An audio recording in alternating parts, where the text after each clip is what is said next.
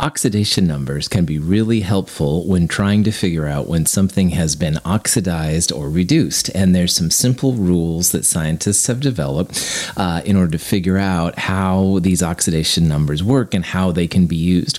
Now, remember, in reduction and oxidation, it's all about transferring electrons.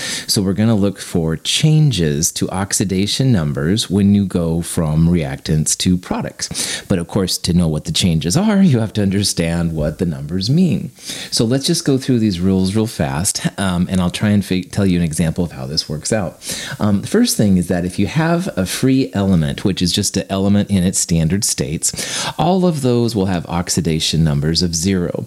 So if you have zinc metal, Zn solid, or oxygen as a gas, or bromine as a liquid, or any of the elements on the periodic tables, and again, notice none of those have ionic charges, positive or negative, then the the oxidation number is going to be zero, and that'll be helpful to us. Most of the time, if you have a simple ion, the oxidation number just equals the charge on the ion. So if you had chloride, which is Cl negative 1, the oxidation number would be negative 1. And magnesium, which always has a positive 2 charge, would be positive 2 for the oxidation number. If you had an iron 3 plus ion, then the oxidation number would be positive 3. On the other hand, if you had an iron plus 2, then of course the oxidation number would be positive 2. Now, the next two come in really handy. Oxygen is always negative 2, and hydrogen is always positive 1. Well, I, all right, here we get myself in trouble. I say always. In reality, there are some exceptions. Like oxygen, there are peroxides, like hydrogen peroxide, where oxygen's negative 1. And also, when oxygen is with fluorine, uh, fluorine is always negative 1, no exceptions. So, with oxygen, and there are a couple of these kind of compounds, you can actually get into some positive numbers. But 99.9% of the time, oxygen is negative 2. And the same for hydrogen. Hydrogen's always plus 1, except, of course, there's an exception to hydrides. A hydride is a hydrogen with a negative 1 charge, so that would have an oxidation number of negative 1. Now, this is the important part. The sum of all the oxidation numbers will equal 0 for a compound, or the sum will equal the overall charge charge for an ion.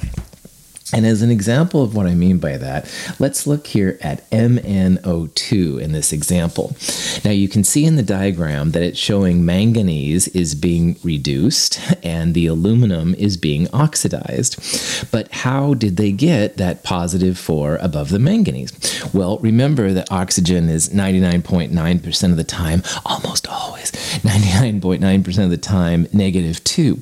And there's two of them. So the two negative 2 oxygen oxygens uh, plus the manganese is going to equal zero.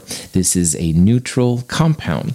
So if the oxidation number of manganese plus 2 times negative 2 for the oxygen equals zero, you can do the math real fast and see that manganese here is a positive 4. So that manganese 4 oxide has oxygen negative 2 for the uh, redox numbers, and it has a positive 4 for the oxidation number for manganese.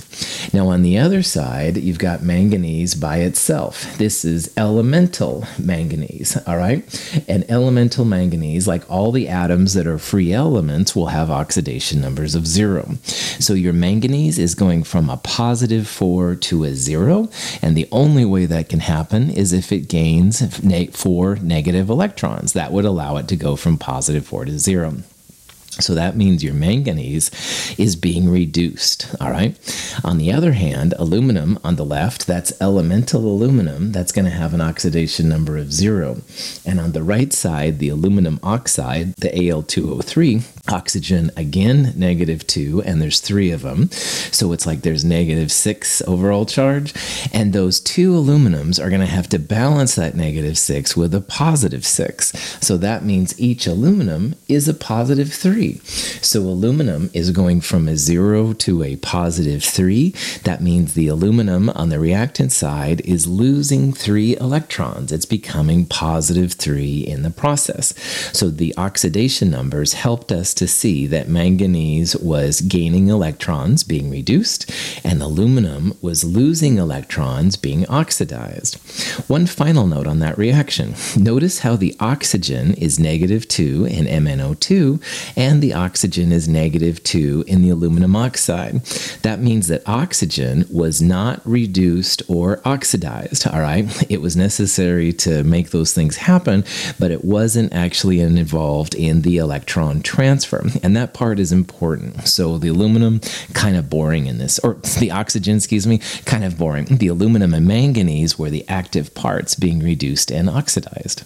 The atoms in hydrogen fluoride have oxidation numbers of plus 1 and minus 1, respectively. These are the charges the atoms would have if the bond were completely ionic. The oxidation numbers on the atoms of the perchlorate ion indicate the charges they would have if the transfer of electrons were complete. Such complete transfer, however, does not occur in reality. So, doing oxidation numbers does take a little bit of practice. Um, the one on the left, I don't think is too bad. Um, hydrogen and fluorine coming together to make uh, hydrogen monofluoride or hydrofluoric acid, whatever. H, like we saw earlier, almost always plus one, and that's definitely the case here. Um, so, fluorine then would have to balance that out with its own negative one.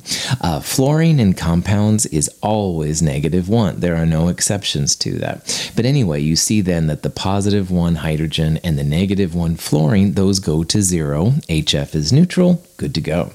Now, for the other one, it's a little bit more complicated. Um, ClO4 negative 1 is a polyatomic ion, and like always, oxygen, almost always, almost always, oxygen is negative 2, and there's four of them. So that's negative 8. Now, the sum of all the oxidation numbers equals the charge.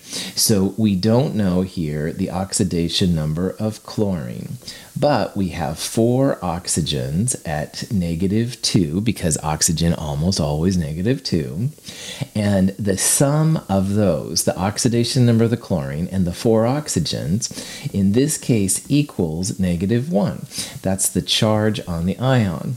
So chlorine here, the central atom in this weird polyatomic, is going to have an unusual oxidation number. Now, normally chlorine, of course, is chloride, negative 1, but this is not normal chloride. So if you put the negative 8 on the right hand side, it becomes positive 8, 8 minus 1. The oxidation number of the chlorine here, positive 7. All right, and so that's how you can figure it out. The only weird ones, in my opinion, are the central atoms and polyatomic ions. But if you remember that hydrogen's plus 1 almost all the time, uh, oxygen's negative 2 almost all the time, you're good to go.